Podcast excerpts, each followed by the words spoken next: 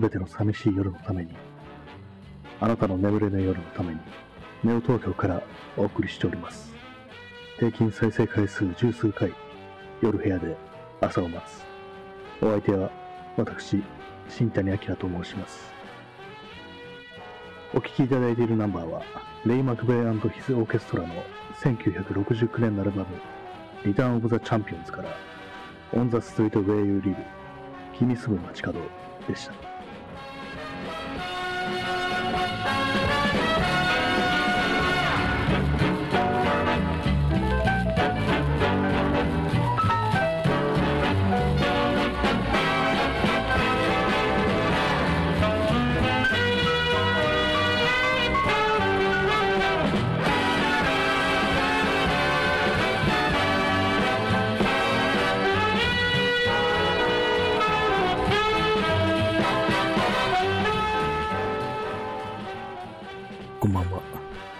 夜部屋で朝を待つ第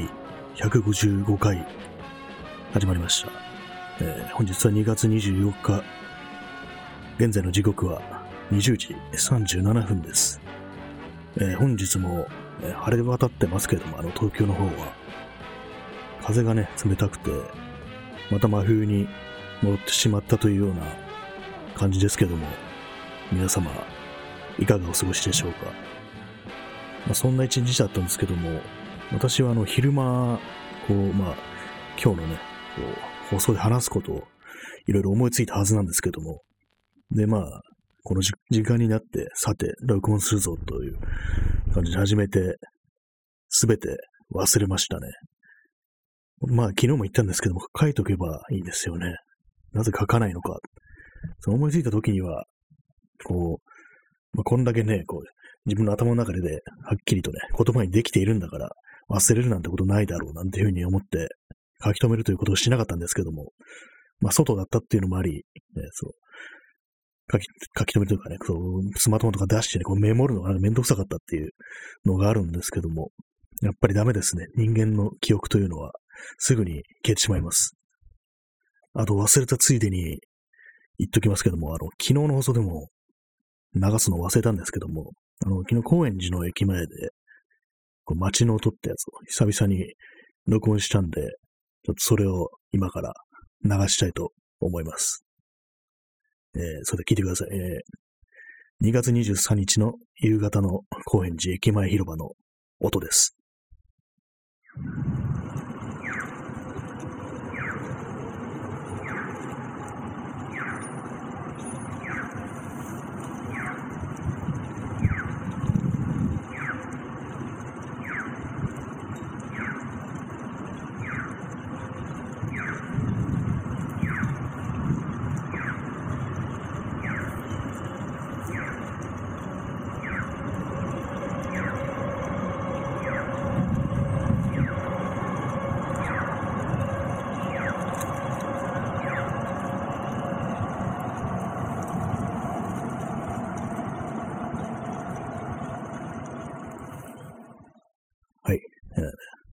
こんなん聞かされてもっていうね感じもするんですけども、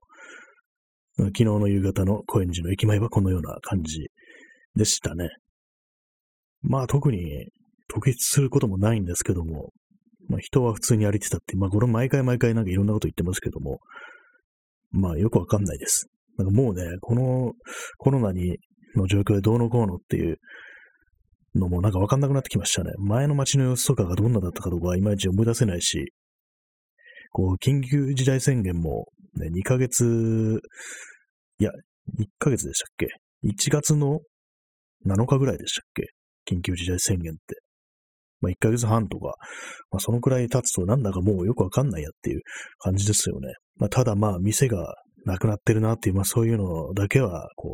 目に入ってくる。はっきりと目でわかるものとして、認識できますけれども、そんな感じですけどね。なんていうか、たまに思うんですけども、寝るときとかになんていうかね、アンビエントというか、フィールドレコーディングというか、環境音というか、なんかこんな感じのね、街の音を流して寝たら、寝つきが良くなるかななんていうふうに、たまに思うんですけども、どうでしょうか。今日の駅前の広場っていうね、多少ちょっと騒音めいたね、感じの音なんで、寝るにはあれかもしれないですけども、もう少しちょっとね、心が落ち着くような感じのね、環境音というものを流して寝たらいいんじゃないかな、なんていうふうに思ったりしますね。私もたまにポッドキャストとかね、ラジオを聞いて寝るっていうことがあるんですけども、人の話し声っていうのも、なんていうか寝つきが良くなるような、そんな気がしますね。特にポッドキャストとかをね、聞きながら寝ると、最後まで聞き終わる前に、寝ちゃって、あれ、なんだ、何の話だったかな、この会話、みたいなね、感じで、目が覚めてまた聞くみたいなね、なんかちょっと意味のないような、なんか変なことをやっちゃったりしますね。あと、昔録音したラジオとかね、自分のじゃなくて人のやつですね。普通にラジオ局で流してるような、自分で録音したやつなんですけども、そういうのをかけながら寝るっていうね、イヤホン耳に突っ込みながらだからちょっと、あれなんですけども、そういうようなことをすると、なんとなく寝つきがいいような気がしますね。そんなわけで、高円寺駅前の街の音でした。この街の音シリーズっていうのも何回かやってますけれども、特に面白いことは起きないですね。ただザーッとかね、車の音とか、電車の音とか、人の話し声とかね、さっきみたいに信号のね、音がしたりとかね、そんなことぐらいしかないんですけども、もう少しなんていうか、自然とかね、そういう山だとか海だとかね、そういうとこ行ったら、音を取っておくっていうのもいいかもしれないな、なんていうふうに思いますね。動画とかね、撮るのに比べてハードルが低いんで、音声だけっていうの。動画は結構管理とか難しいですからね。ファイルも大きくなるし、なんかあんま気軽ではないんですけども、編集もすんのめんどくさいしな、なんていう感じですね。動画で思い出したんですけども、前に架空のクロージング映像を作ろうっていうね、話をして、クロージング映像ってテレビのね、放送が終了するときに、本日の放送はこれにて終了ですって言って、天気予報だとか、なんかよくわかんないエモい映像が流れるみたいな、そういう、今もあるのかどうかよくわかんないですけども、私今テレビ見ないんで、そういうような架空のクロージング映像っていうのを自分で作ってみたいな、なんていうふうに言って、でちょっと試作品というかね、テストでちょっとその動画作ってみたいなってことありましたけれども、結局それも全然ね、続きに手をつけることなく、なんか動画編集のね、ソフトを立ち上げるのがめんどくさいなっていうね、ダヴィンチリゾルブってやつを使ってるんですけども、結構重いんでなんかめんどくさいっていう、そういう感じで全然手をつけてないですね。結構使えそうな音楽とかわざわざ探したんですけども、なぜこのように人はね、手をつけておいて最後までできないのか、よくわからないですね。結局何かをやるときっていうのもいろんな動機があると思うんですけども、自分が楽しみでそれをやりたいとか、興味があってやりたいのとかいうのの他に、それを見てくれた人からの反応が欲しいなんていうね、そういうようなこともあると思うんですけども、果たして自分がね、何かをやるときに、どっちを優先してるだろうかっていうふうに考えると、なんか最近はその後者の方を人に見られたいみたいなね、ある意味数字とかを求めるような、そういう感じですよね。PV だとかね、そういうのを求めてしまう。そっちばっかり目がいってしまうっていうようなね、ことに近いのかもしれないんで、ちょっといかがなものかっていうふうに思うんですけども、なんか純粋なね、自分の楽しみのためっていう動機というものが、年々薄れていってて、そうなるとね、そういう腰が重いんですよね。実際何かね、やったとしても別にその反応っていうのはそうそうないもんですからね、そういうわけなんでね、それをなんか考えながらね、そういう邪念を持ってね、取り組むのはちょっと良くないなって思うんですけども、自分の楽しみのためっていうのが分からなくなってしまいましたね。そんな中でもこの放送は割と続いてるというか、半年以上ね、もう半年になりますけれども、なんで続けてられてるのかなっていうふうに思うと、割と喋るっていう行為には割となんていうかね、即物的な反応というか、それは聞いてくれている人がいるっていうのだけではなく、なんかちょっとした運動みたいな感じですね。筋トレだとかね、走るとか、そういう体の反応みたいなものが、すぐにそういう自分にフィードバックが来るっていう、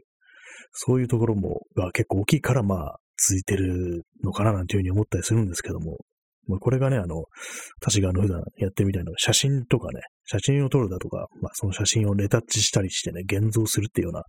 行為だと、あんまりこうなんか自分に対して即座にフィードバックが来るっていう感じではないんで、まあ大体はいつもこう、ああでもね、こうでもねってやって、本当にこれでいいのかなみたいな感じで、ね、よくわかんなくなっちゃうんですけども、まあそんな感じだから結構取り組むのが苦痛になっちゃってるっていう、そういうのがあるかもしれないですね。まあ特にパソコンの前に座ってね、カチカチやってこう、いろいろレタッチするっていうのはかなりこうめんどくさい作業。まあ自分にとってはそうなんですよね。なかなかこう、ちょっと手をつけるのがちょっとめんどくさいななんていうふうに思っちゃうんですけども、まあそれとは別に写真を撮るっていうね、カメラを持ってね、街に出て写真を撮るっていうのは、これは結構まあ身体的な行為っていうかね、自分の体を動かして撮ってるわけなんで、そっちはね、それならできるんじゃないのっていうふうに思うのかもしれないですけども、まあ、自分の場合ね、こう、そこがあんまこう、体に染みついてないというか、あんまりこうね、こう、ちゃんと、なんていうかこう、まあ、例えば自転車だとか、まあ、車の運転だとか、そういうのはああいうのはすごく慣れると本当に体に刻み込まれて、無意識でね、こう、操作できるようになりますけども、それが自分にとって、ね、カメラを使ってね、写真を撮るっていうのがそこまでいってないっていう、自分の体の延長っていうのはね、そういう感じになってないのではないかっていう。だからまあちょっと億劫になるっていうね、そういうところもあるとは思うんで、その辺どうやったら乗り越えられるのかなと思うんですけども、まあ、ひたすらやってればいいのか、どうなんでしょうね。他の、たまにYouTube だとかね、まあ、著名な写真家とかじゃなくても、自分がこう、歩きながらこう、写真を撮ってるっていう、そういう動画を上げてる人いますけども、なんかフォトウォークとかいうね、そういうタイトルをつけて、特に海外のね、こう、写真家たちがね、アップロードしたりしちゃいますけども、ああいうの見ると結構ね、他人のそういうね、歩きながらこう写真を撮ったりね、こうシャッターを切るって行為をやってるとこ見るのはかなりね、楽しいというかね、すごく、自分にとってはね、エンターテインメントみたいな感じに見えるんですけども、いざ自分がそれをやるとなると、こう、なんかあんまならないんですよね。まあ、その辺はなんか、ひょっとしたらまあ使ってるカメラだとかね、レンズだとか、そういうまあものとの相性があんま良くないのかななんていうふうに思ったりしてしまいますね。今割と私が使ってるカメラ、ソニーのミラーレスってやつで、まあまあちっちゃい感じで、それに古いね、マニュアルフォーカスのレンズをつけて、やってるんですけども、ひょっとしたらそれのスタイルがあんま合わないのかなみたいな。ひょっとしたらね、もっとね、すごいごついでかいカメラを使ったりする方が合ってたりするんじゃないのかななんていうふうにたまに思うんですけども、なんかね、そのメーカーだとかね、そういう使ってるカメラのメーカーだとかね、そういうのをいろいろなんか乗り換えるのって結構めんどくさいし、金もかかるしっていう感じでね、まあ現状今これで十分だろうっていうふうに思ってるんですけども、大体まあ新しいもの買ったら買ったで、必ずね、これは自分に合ってないんじゃないかみたいなね、そういうような、そういうまあイチャモンみたいなのが大体出てくるんでね、それは難しいですよね。使うものを変えたらなんかもう少し良くなるんじゃないかっていうのは、まあ、確かにそういう時もあるかもしれないですけども、まあ、自分の場合なんかこう、ね、飽きちゃうってね、飽き性っていう、まあ、あんま良くない意味の、ね、そういう動機になっちゃったりするんじゃないかなっていうふうに思うんで、まあ当面は今のね、機材を使い続けようかななんていうふうに思ってるんですけども、まあその前にそんな大してね、全然そう言っても写真を撮れてないっていうね、そんな感じですよね。何時間も歩いててもね、本当に1枚も撮らないなって時は結構あるんでね、本当にこう、まあ一体どうすればいいのかなっていうふうに思いますけどもね。よく何をするのにもやっぱり体力が重要だなんていうふうに言いますけども、まあ昨日の放送で村上春樹の話をしましたけれども、村上春樹なんかこう、座ってね、こう、集中して物を書くっていうのは、こう、やっぱ体力っていうものがないとダメだから、だから自分はこう、走るの、ジョギングをね、継続してやってるなんていう風に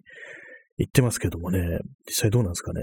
自分がすぐなんかだらくなって、ほんと横になっちゃうのはやっぱり体力がないからなのかななんていう風に、まあこの一年特にね、体力ってものは、まあ世の中的に皆さんもそうだと思うんですけど、本当になくなりましたからね。自分も全然こう運動とかしてないで、じっとしてる時間っていうのが非常に長くなったんで、まあいろいろ理由になりますからね、今こうコロナだから、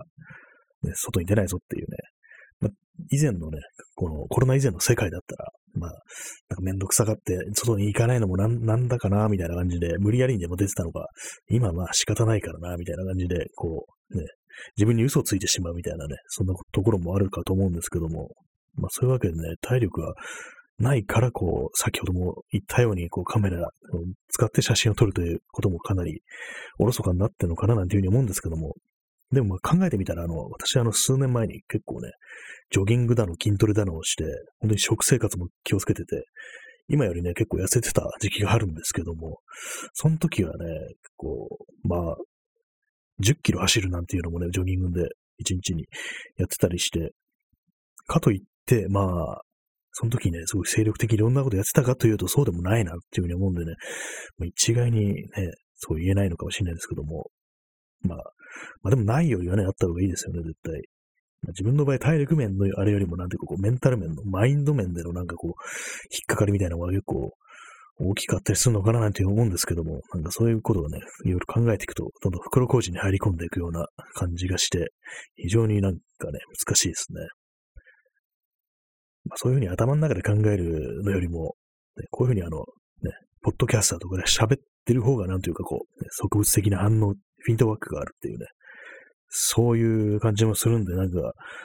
結構体にいいような気がしますね。こういうふうに喋るっていうか、マイクの前で一人言ことだけど喋るっていうね、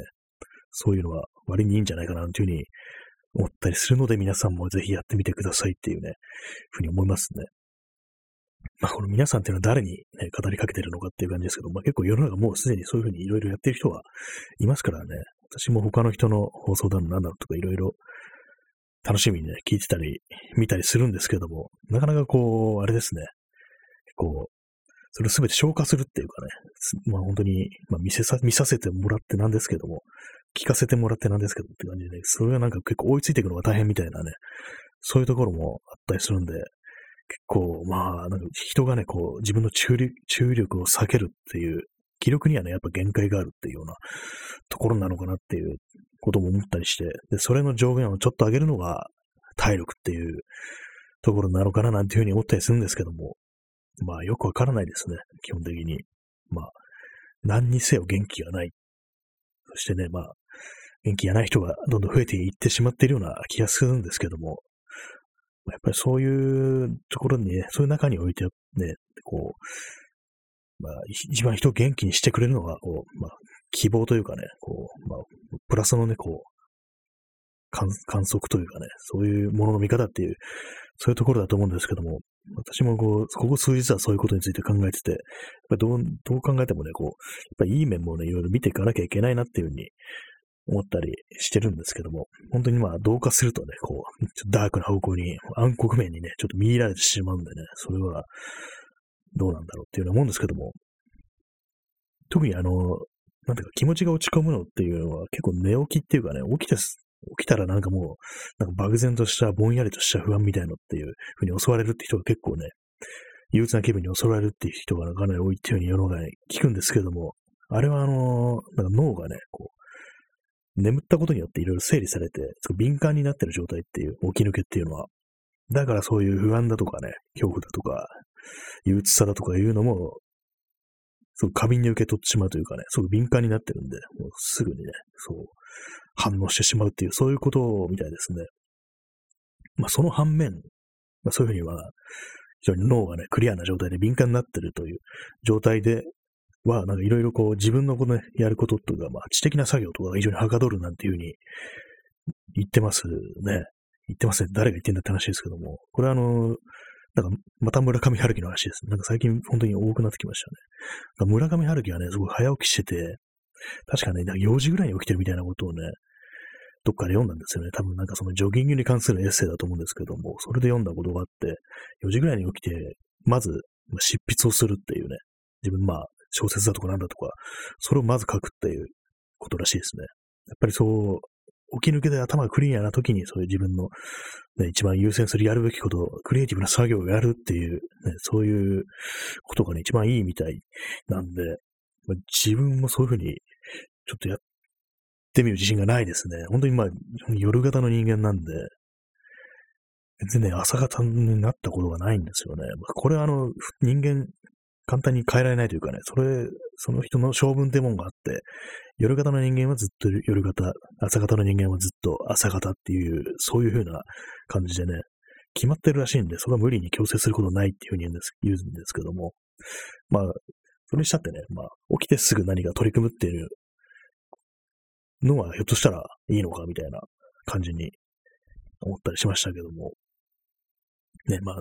自分の場合だと何をすればいいんだろうっていうね、起きてすぐ、クリエイティブな作業ってね、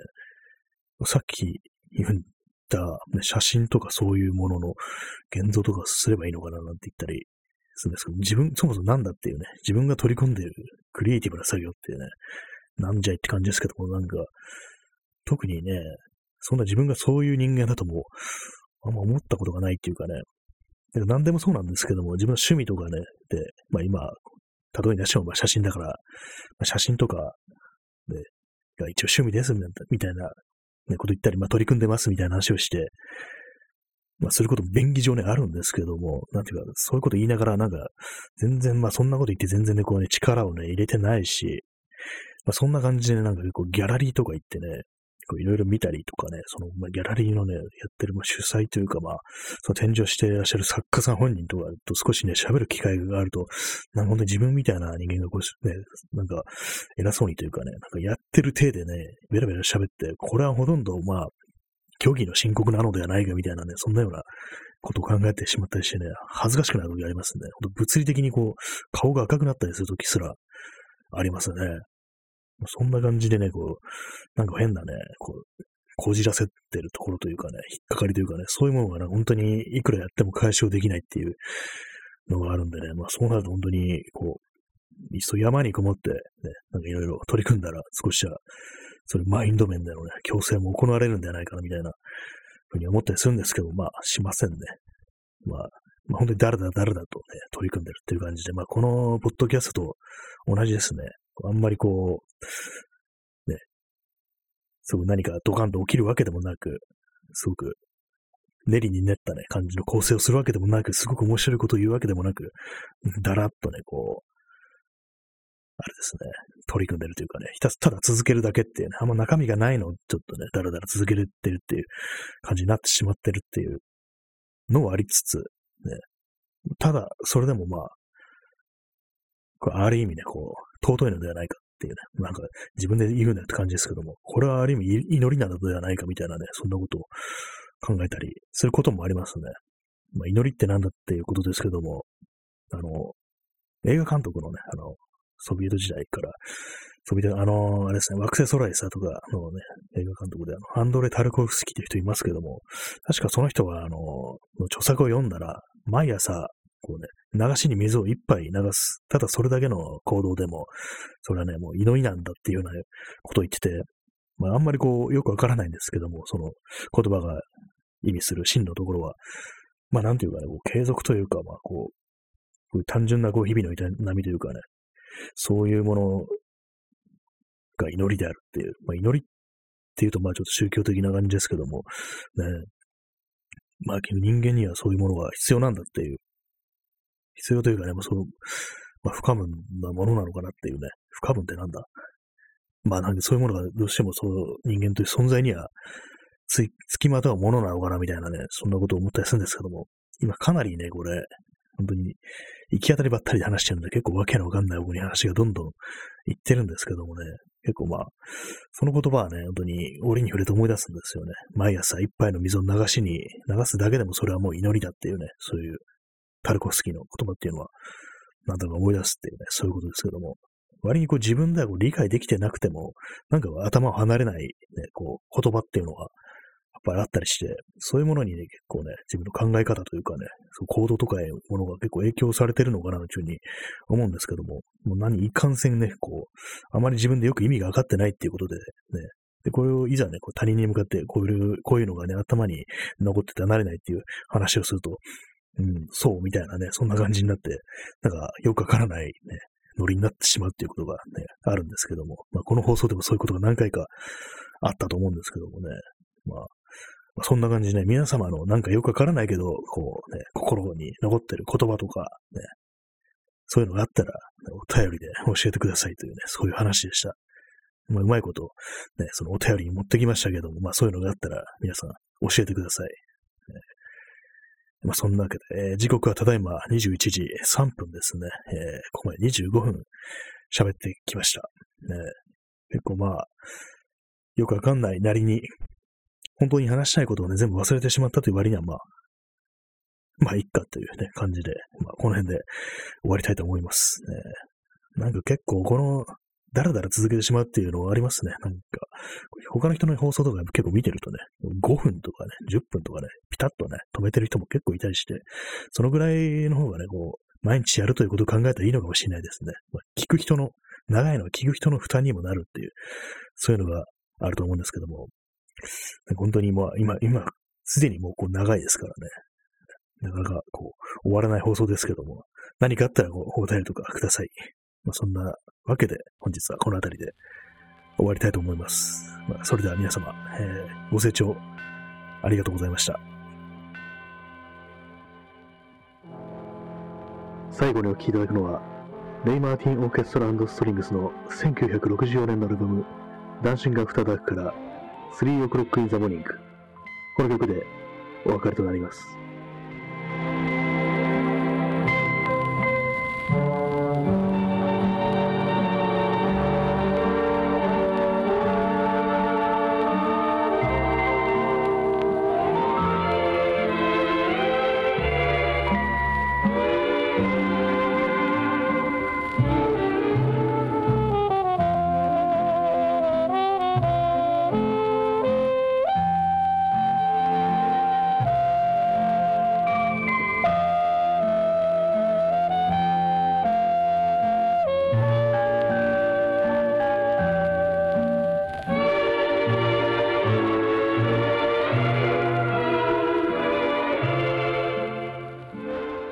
それでは本日の放送をすべて終了いたします。どちら様も日の元戸締まりご用心してお休みくださいませ。どうか皆様にとって明日という日が良い一日でありますように。2021年のネオ東京から本放送をお送りいたしました。それではさようなら。